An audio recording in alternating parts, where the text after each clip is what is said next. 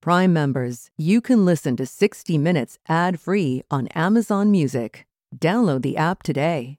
This spring, if you'd rather spend time enjoying your lawn instead of trying to keep it alive, there's good news. TruGreen is the easiest and most affordable way to get a beautiful lawn. All you have to do is water and mow, and they'll do the rest. Weed control, fertilization, aeration, and even some things you might not even think of. They'll do all of it, while you can do literally anything else. With TruGreen, you could have your lawn looking as good as a putting green. That's not hyperbole. TruGreen is the official lawn care treatment provider of the P G A Tour. TruGreen offers a satisfaction guarantee, and they have a verified best price promise, which guarantees you the lowest price with no compromise on quality. You do you. Let TruGreen do your lawn care. Visit True Green dot com to get the best lawn at the best price with the best people guaranteed. Do you ever wonder where all your money went? Like every single time you look at your bank account? Honestly, it's probably all those subscriptions. I felt that way too until I got Rocket Money. Rocket Money helped me see all the subscriptions I'm paying for, and it was eye-opening. Between streaming services, fitness apps, delivery services, it all adds up so quickly. Rocket Money is a personal finance app that finds and cancels your unwanted subscriptions, monitors your spending, and helps lower your bills.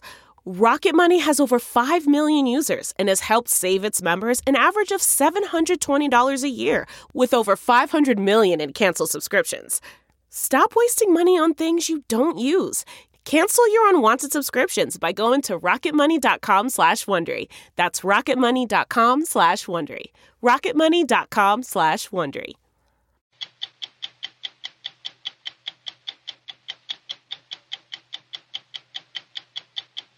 I am a Muslim. I am an American, and I've been serving my country for twenty-two years and counting. And I am appalled at what these animals are doing to my country while desecrating my religion. His name is a national secret. His appearance we have disguised. His true identity cannot be known because he is an undercover F B I operative who lives among the terrorists. It's part of what we do, though. We pretend to be someone we loathe while hanging out with people we hate.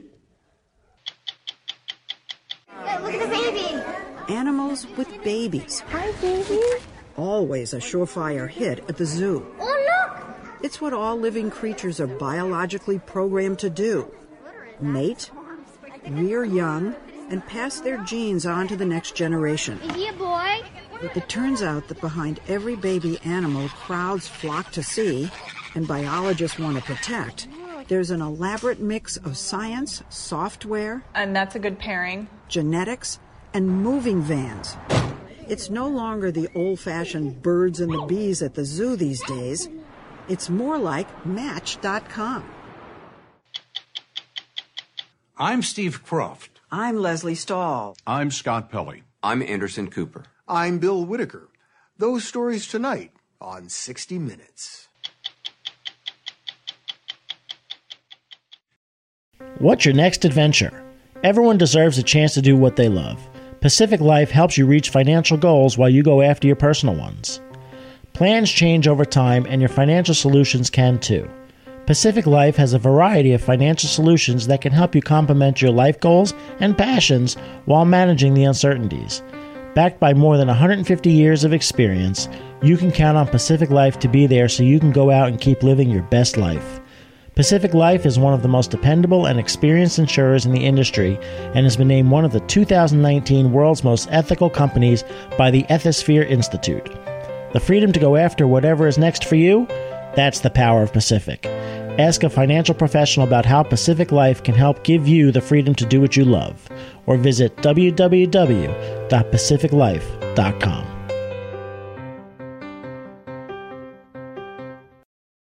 Tonight, an unprecedented interview with an undercover F B I operative who secretly lives and works among the terrorists of ISIS and al Qaeda.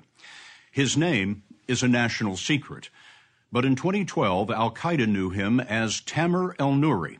They thought he was a wealthy Arab American with seething anger at the United States, but as we first reported in October, in reality, he had dedicated himself to the war on terror the morning of nine eleven. I remember thinking, please, God, don't let this be a terrorist attack. Please, God. Uh, and that's how naive I was. That's how naive we all were at that time. Tamer Elnoury, one of his many aliases, immigrated from Egypt as a child and was raised in New Jersey in a traditional Islamic home. We're not at war with Islam. We're at war with radicals. I am a Muslim. I am an American, and I've been serving my country for twenty-two years and counting. And I am appalled at what these animals are doing to my country while desecrating my religion.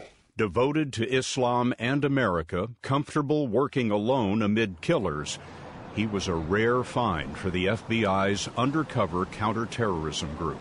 It's called the National Security Covert Operations Unit. And what did the guys in the unit call it?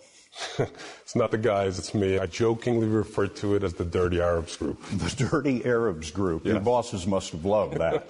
Dark humor is part of the trade. In a new book, American Radical, he writes about infiltrating terrorist groups at home and abroad. He wrote the book, he told us, so that fellow Americans could understand how the Islam he knows is tortured by terrorists trying to justify mayhem. We disguised him and changed his voice so he could tell us about one of the biggest investigations of his career. The target was a thirty-year-old Tunisian who was working toward a P H D at a Canadian university. It was in twenty twelve that routine surveillance of Shahab Esseghaire's phone calls and travels gave Canadian intelligence and the F B I reasons to worry. Shahab was talking to some really bad folks overseas. Um, he made two trips to Iran and a handful of other intelligence gathering uh, evidence that was presented to us that led us to believe that um, we needed to figure out who he was. Esseghaier had a visa to attend an academic conference in the United States, so the F B I wanted Tamer Elnoury to dangle himself as bait, just in case Esseghaier was recruiting for al Qaeda. What did you do then? I crafted my legend and made myself recruitable. I wanted him to choose me. I wanted him to go to bed that night, wondering what he could do to become my friend. His legend, or false biography, was that of a wealthy Arab-American real estate investor with a painful private grudge. How did you meet? We met on a flight from Houston to San Jose, California. Not by accident. We met on a flight from Houston to San Jose, California. That planned accidental meeting in June twenty twelve is called a bump, as in bumping into someone. They boarded as strangers, and fate did the rest. People were in his seat, people were in my seat. It was a legitimate mix-up, and as I was talking to the flight attendant, um, he noticed that I had a long beard, that I looked Middle Eastern, and probably was a Muslim. So he poked his head over and he said, "Batakem Arabi," which means, "Do you speak Arabic?" in Arabic. I said, "Taban, salamu alaykum wa rahmatullahi wa barakatuh." And he looked at me and he said, "Wa alaykum as-salam, rahmatullah." I knew it. And then the conversation proceeded in Arabic. He then turned to the other flight attendant and said, "We must sit together." He insisted. He chose me. The whole key to the thing is to make it their idea. Correct. What is the process that you go through to get into one of these roles? It starts that morning that I'm traveling, assuming I'm traveling covertly in alias. Uh, I take a shower and I put on, for this case, I put on Tamer's clothes. I put on Tamer's watch, his shoes. I drive Tamer's car. His wallet's in my pocket. Uh, his phone is on me. And I drive to the beach and I sit at the beach and I talk to myself out loud like a crazy person, reciting everything there is to know about Tamer Elnoury, his company, his family, his legend, over and over. The F B I created a history for Tamer Elnoury, an online presence, an actual office for his investment company where a receptionist answered the phone. There were ownership records, a home, fake I Ds, and, critical to the legend, there was a false personal tragedy. Elnoury's fake background said that his mother had died of neglect in a U S hospital because of anti-Muslim discrimination. That lie completed the picture of a wealthy Arab American who had a reason to hate. Shahab Esseghaier thought that his new friend was made to order, which, of course, he was. For ten months, the men drew close. Esseghaier twisted the Quran to justify attacking the West. He admitted that his trips to Iran were for meetings with a senior al Qaeda leader. Surveillance showed that Esseghaier was checking Tamer Elnoury's backstory, and one night, in a basement in Toronto, Elnoury was grilled by Esseghaier and three accomplices. What do you do? How do you do it? Is it real? Is it commercial real estate? Is it residential? What do you do when you fly here? What do you do here? It sounded um, like an interrogation. This interrogation was so sharp, Elnoury feared that his cover had been blown. He analyzed the room in case he had to escape. But the cop within you had figured out where the exit was and had decided what order he was going to shoot the people in the room in if it came to that. Oh, absolutely. At that point, uh, as you get older and slower, you realize you always go for the young ones first. Which leads me to ask, in all seriousness, where does the courage come from? I can make the argument that you're probably more in danger crossing the street here in New York City than I am when I'm embedded in an al-Qaeda cell. If my legend holds up, I'm worth so much more to them. Safe. They protect me more than they protect their own, because Tamer Elnoury means access to the West. He passed the grilling and was enlisted in what al-Qaeda hoped would be its long, frustrated encore to nine eleven. He was planning on derailing a train from New York City to Toronto. How was he going to do that? Well, that changed multiple times. It was either uh, break up the tracks, use explosives. It, when the bottom line was that train was getting derailed over a bridge that had as little water as possible to ensure the deaths of everyone on that train. Was this just some kind of pipe dream? No, that was his tasking from al Qaeda. The Via Rail train carries hundreds of passengers from New York to Toronto. In September twenty twelve, Esseghaier, Elnoury, and another man cased this bridge near Toronto, the scene of the planned attack. As a surveillance team watched overhead, Elnoury recorded Shahab Esseghaier explaining how the disaster would unfold. It would seem that you have plenty to arrest Shahab on at this point. Why does the investigation keep going? Because Shahab revealed to me that there was an American sleeper. He told me that there was an American version of him, and that although he didn't know who he was, he was told by his trainers, al Qaeda senior leadership, that they would put the two of them together when the time was right. There was an al Qaeda American agent inside the United States. That's what Shahab believed, and I believed him. The possibility of an al Qaeda agent in America took the investigation in a new direction. Tamer Elnoury lured Esseghaier to New York City in the hope of developing leads. Esseghaier asked Elnoury to show him the sights, including Times Square. He didn't see Times Square the way a foreigner would. He saw it as an opportunity to kill Americans. An opportunity, Esseghaier suggested, for a future New Year's Eve, when more than one hundred thousand people would fill the streets. Multiple explosions um, that were timed about five to ten seconds apart. As one went off, he thought about where the crowd would then run to. And that's where he wanted the next bomb to go off. Uh, maximum carnage, maximum casualties. He expected to get away with derailing the train so that he could go on to Times Square next. Exactly. Shahab said that al Qaeda shifted gears. Uh, after nine eleven, they lost some of their best minds. Um, no more martyrdom. They didn't want to lose soldiers anymore, people with access to the West. So you do what you can, get out, hide, and do it again. After his visit to Times Square, Esseghaier wanted to see where the Twin Towers had fallen.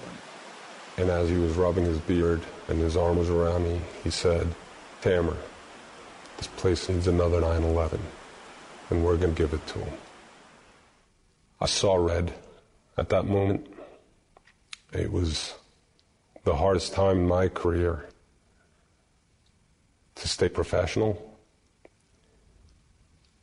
Here I am on hallowed ground, and he said that to me. At that very moment, I could feel a pen in the pocket of my jacket. I envisioned stabbing him in the eye and dropping him dead right where he stood. You very nearly blew your cover. Yes, well, it's uh, it's part of what we do, though. We pretend to be someone we loathe while hanging out with people we hate. Maybe it was the culmination of everything that was happening, the stress and pressure of identifying the sleeper, uh, Shihab's rants about the West, uh, whatever. But the point was, uh, I almost broke that night, but thankfully I, for the case, I didn't. The F B I wanted more time, but in April twenty thirteen, the Boston Marathon was attacked. And one week later, the Canadian government insisted on wrapping up its al Qaeda cell. Shahab Esseghaier and the accomplice on the bridge were tried, convicted, and sentenced to life. But the trail to the American sleeper, if he existed, went cold. There hasn't been a day since April twenty-second, two thousand thirteen, when I've woken up, no matter where I am, uh, that I don't think about the American sleeper. Tamer Elnoury's book, American Radical, was cleared for publication after an F B I review. He has stepped away from undercover work for now, but he's still on the job, consulting with the Bureau and training others for covert assignments.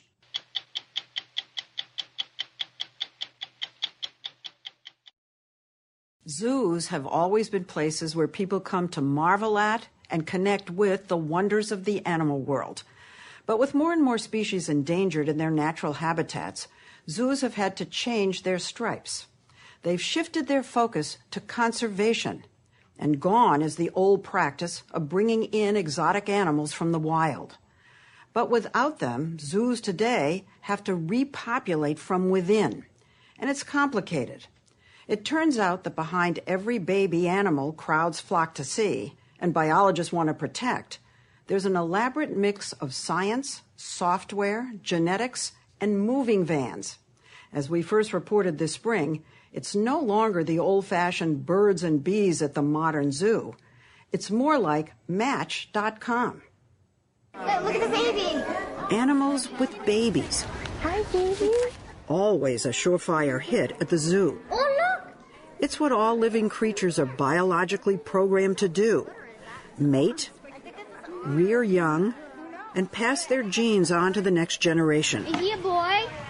But you might be surprised to learn that long before the babies, and even long before the making of the babies, there is this. We have three potential females that can move. A decidedly unromantic meeting in an unromantic-sounding place called the Population Management Center. And that's a good pairing. In this conference room at Lincoln Park Zoo in Chicago, population biologists like Amanda Lawless use computers to search out the best genetic matches for just about every zoo animal in North America. Things like flamingos can have hundreds of animals, and in a planning meeting, we're going to talk about every single animal in that population. Come so, on. You have, if you have a meeting on flamingos, yes, you're going to talk about every single individual flamingo in every zoo in the United States. Yes. Wow. So some of these can take quite a long time. What this leads to is zoo animals traveling the country in search of love, or at least a good genetic match. That's our new breeding pair. We just put Layla, the rhino in front, moved from Kansas to Chicago to mate with Nakili, who who seemed interested. Hello. This marmoset monkey just flew in from Omaha to meet her mate. And on the morning we visited, one of these warthogs was loaded into this crate for the nine-hour drive to his new home and prospective love interest waiting in Maryland. Oh, they're eating. Awesome. Imagine transporting a polar bear. That's Nuka. Detroit Zoo Executive Director and C E O Ron Kagan can. So where did the male come from? Uh, he was born in Denver, uh, then went to Pittsburgh, and then came here. Did he go to Pittsburgh to mate as well? Yes. Oh, my goodness. He's yeah. the traveling well, a swordsman. That's what we do. It began back in the nineteen seventies when zoos largely stopped getting animals from the wild and had to learn to manage their populations themselves. They came to realize that one major risk in a closed system, says geneticist Bob Lacey at the Chicago Zoological Society, is inbreeding. The simple thing to do if we were breeding animals would be, for example, to have one hundred giraffes in zoos and just let them breed on their own. The problem with that is if we did that, probably five or ten of the males would be good breeders, and they would exclude the other males from breeding. And we would very rapidly have a population where everyone is closely related to everybody else. And therefore, we would lose diversity. Lose diversity, meaning genetic diversity, since all the other giraffes' genes would be lost. Click on one of those animals. So Lacey and a few colleagues developed software now used worldwide to assess animals' lineages and calculate ideal couplings to make sure all genetic lines remain in the mix. Can I call you the father of computerized animal dating? But it is computerized dating. It is, yes. I mean, we smile about yes, it, but it, is. it really is. That's, that's what you're involved and in. And in ways, well, I don't know much about human computerized dating, but in ways that are probably comparable, that we have to look at a lot of different factors, not only inbreeding, but social compatibility, age differences, how far away they would have to move. So we'll have those three transfers. Lawless and her team use Lacey's software every day. She gave us a mini tutorial. Can we look at gorillas? Yes. Starting with a list of every gorilla in an accredited zoo in North America. Louisville, Atlanta, Milwaukee, Cincinnati. For each gorilla, there is basic information. So that's its father, parents, yeah. mother, birthday. A complete family tree tracing its ancestry all the way back to the wild. Oh, that's so interesting. And most importantly, this genetic ranking done by an algorithm with males on the left, females on the right, that rates each animal by how rare its genes are and therefore how desirable. So you can see Little Rock has the fourth most valuable female.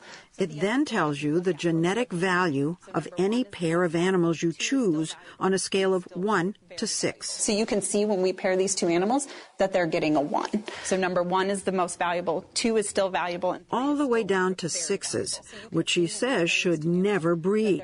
Can I try? Yes. So all you have to do is click anywhere. I have to say it was oddly thrilling to be a gorilla matchmaker. Look what I just did. I found you a one. My pair was a male from Dallas and a female from Columbus. It seemed to be very promising. I'm feeling so good about this. But she said we still had to check a few details. Okay, the age. We didn't just pair up a two-year-old with a twenty-year-old, did we? And we didn't. So she's seventeen, he's twenty-one. And so next, we'd have to check on their temperaments and compatibility. Will they get along? Will they get along? If so, they could end up here in what are called breeding and transfer plans. Species by species reports the Population Management Center sends to every zoo. Oh, and here are the rhinos. Oh, what are these? Beetles. Yeah, so that's the whole book for beetles. Yes. Telling them literally what every single one of their animals should do with whom. So we want two seven three five to breed with two seven six four because that's a genetically valuable pair. Valuable not because their genes are special somehow, but because they're less common. Oh, here comes another one. But what about species that live all together in big groups, like penguins or flamingos? So zoo managers can't control who pairs up with whom. Well, there's a system for that, too, says Lincoln Park Zoo's Executive Vice President Megan Ross. What we do is we put together a grid where the females are on one side and the males are on the other. And then for each pair that could possibly happen in that flock, we have a recommendation. Again, one for the best genetic matches, down to six for the worst. So what happens if the pair that's six um, wants to breed or tries to breed? So we might do egg management, where we might take the egg and replace it with a dummy egg so that their eggs would not hatch. You actually go in and take their egg mm-hmm. and replace it with a fake egg. We do. We witnessed egg management in action. The keeper creeping in with a basket of dummy eggs and notes on which birds have partnered up. She checks to see which pairs laid eggs overnight, then makes a switch. When you take an egg away and put in that dummy egg, mm-hmm. are they not aware that the dummy egg is not their egg? As far as I know, they do not realize that we have swapped their eggs out. They sure didn't seem to notice. And how's this for egg management? This pair of European white storks used to get high genetic ratings, but they have had so many babies, their genes are now too common. So when they laid another egg last year, the zoo took it and gave them someone else's, the egg of a genetically valuable but inexperienced pair of storks from Cleveland. The stork parents at Cleveland Metro Park Zoo were not really attending to the nest in a way that we thought they were going to be good parents.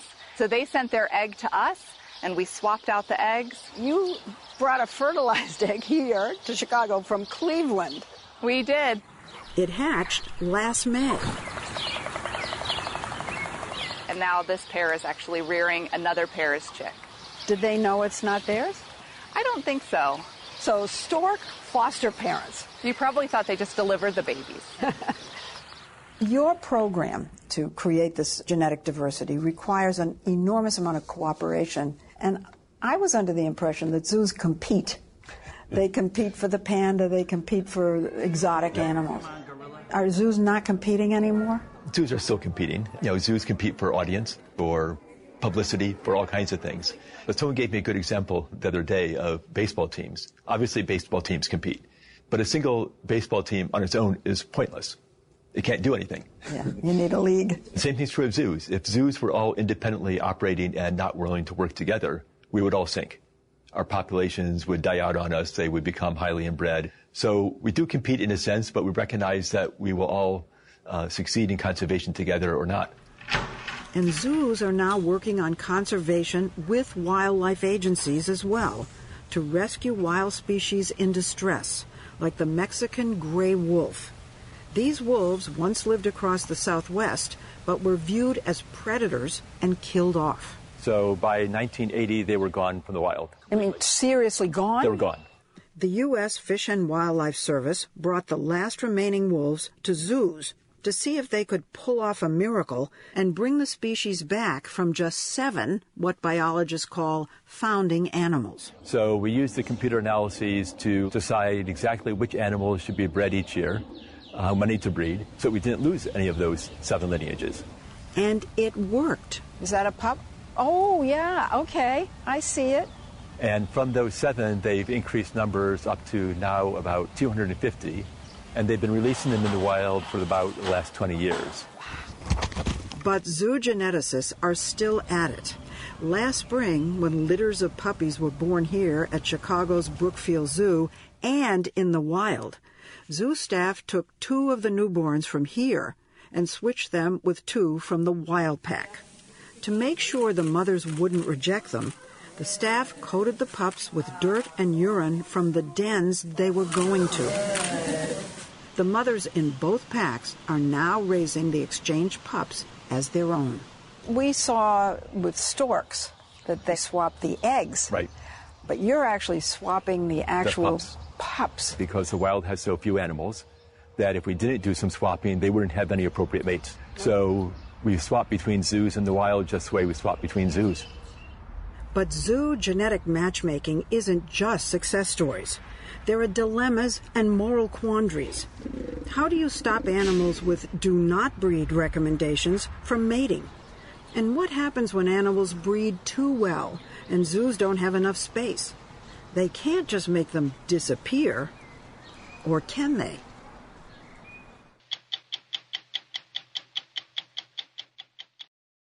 Zoos around the world have adopted genetic breeding programs similar to the one in the U S.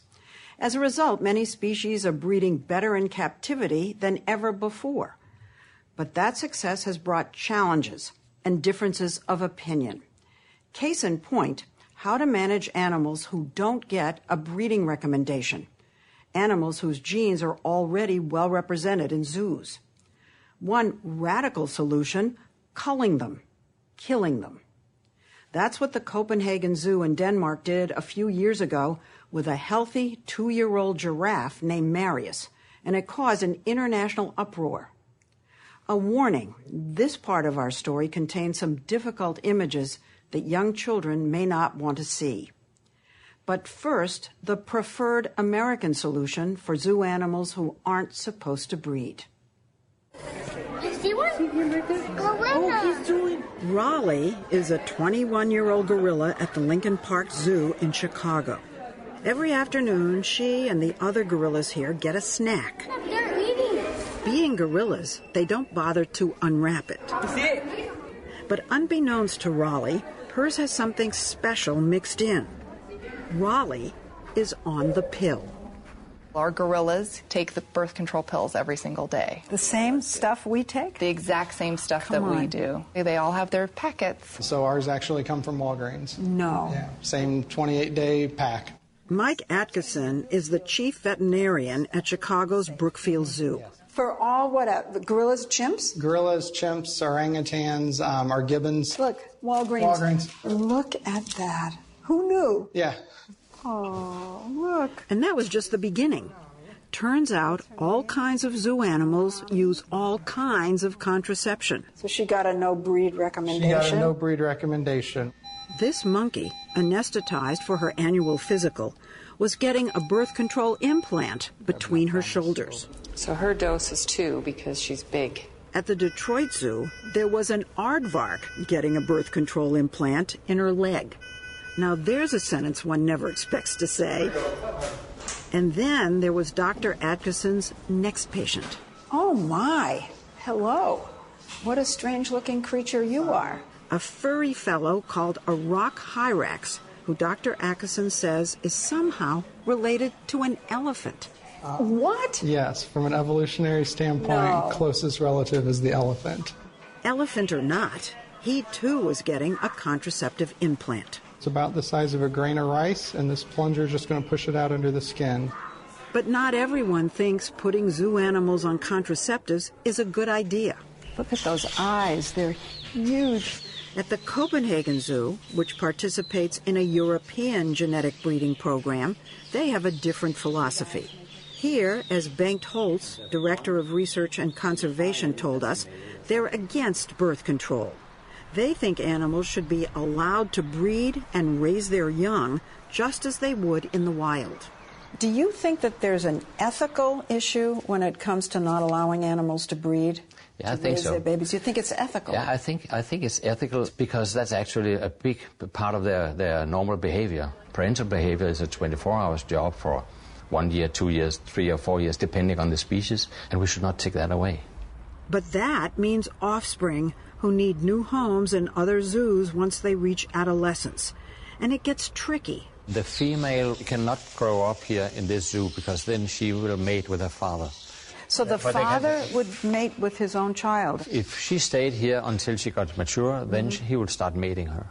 It's not that difficult to place young female giraffes in other zoos because giraffes live in harem groups where one dominant male lives and breeds with several females. But for young males, it's tough, particularly for ones whose parents have bred well, so their genes are not considered valuable in the breeding program. That's what happened to Marius, and this is where our story takes that dark turn.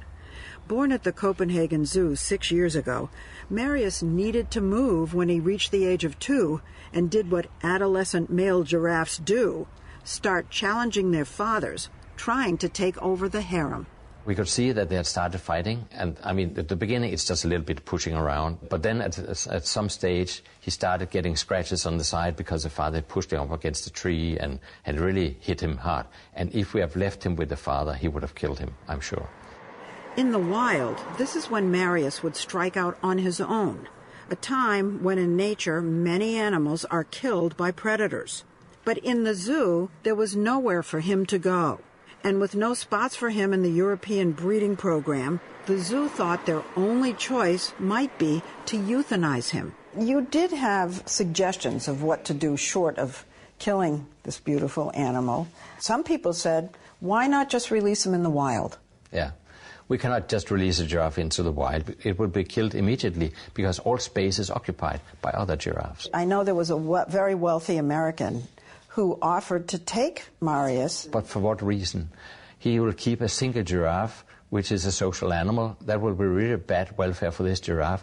We will never send an animal to a place where we won't have a good life. So on a cold February morning, the zoo went ahead and ended Marius's life. He was shot dead yesterday by a veterinarian. Marius's death got worldwide attention and condemnation. You should all be ashamed of yourselves. Here you tell us that zoos are there to save the animals and protect animals. Yeah, and but, then the zoo kills.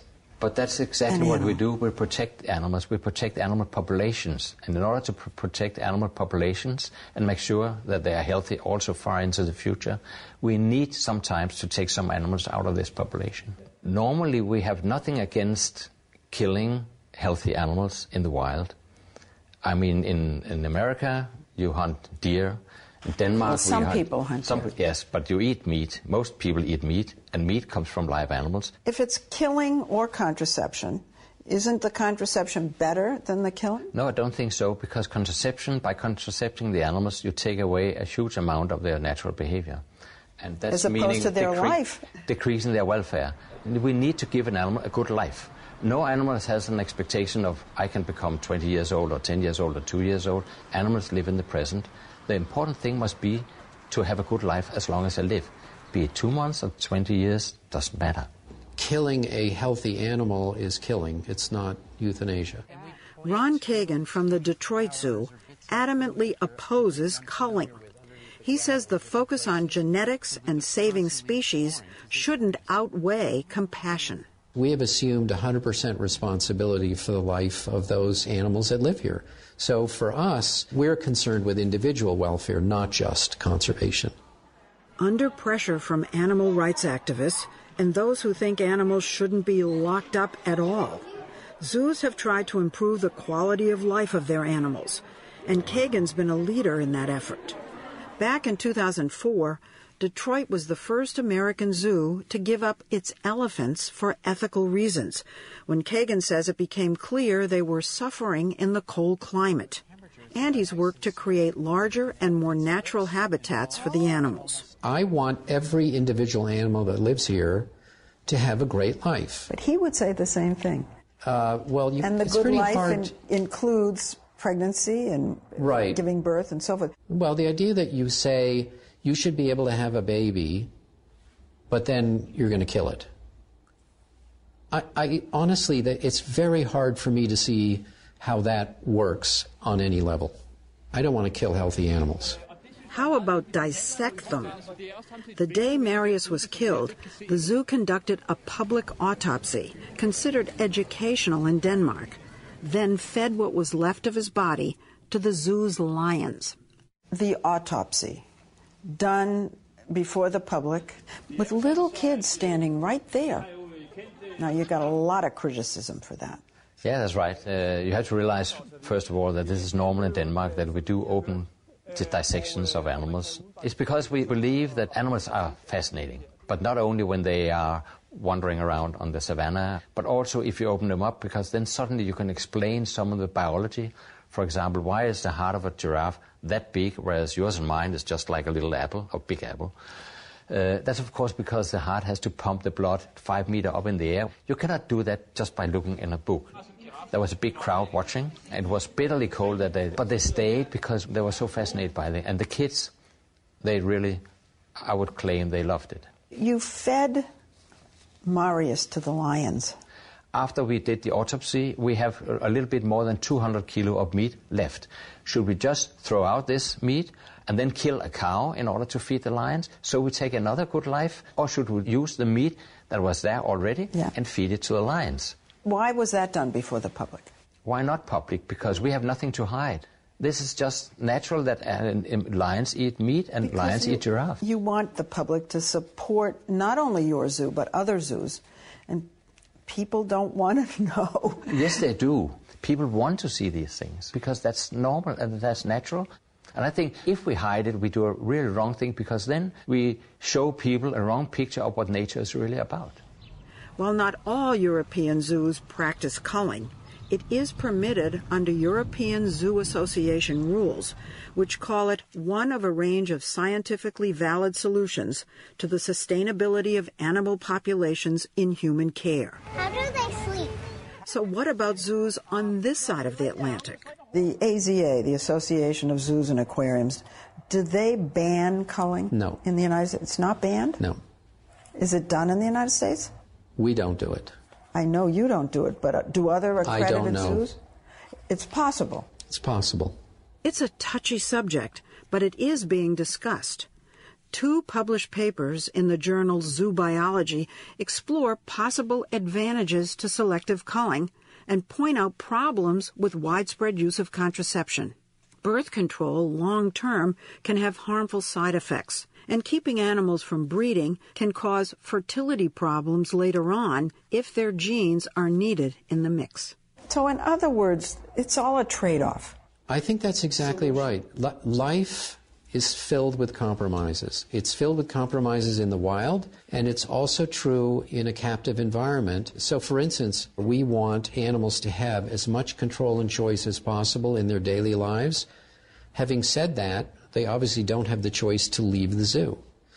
And we don't let our tigers kill living animals, and that's a trade-off. Speaking of trade-offs, we noticed that the Detroit Zoo has a young male giraffe over the age of two who's still living with his family because a transfer plan had fallen through. So why isn't he fighting with his father? Well, get this.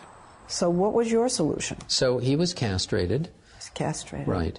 So that way he can stay uh, with the group, and he's perfectly healthy and happy, and just like people's dogs and cats that, you know, are spayed and neutered. Um, is it ideal? No. And we'll see what happens over time. Back in Copenhagen, there are now two young giraffes, a half-sister and brother to Marius. We couldn't help but wonder about their future. Is it possible that one or both will have to be culled? For the male, it may be an option, yes. Marius, too. Could be, yes. We still have fifteen months to, to look for a place for him. But if necessary, we will do it, yes.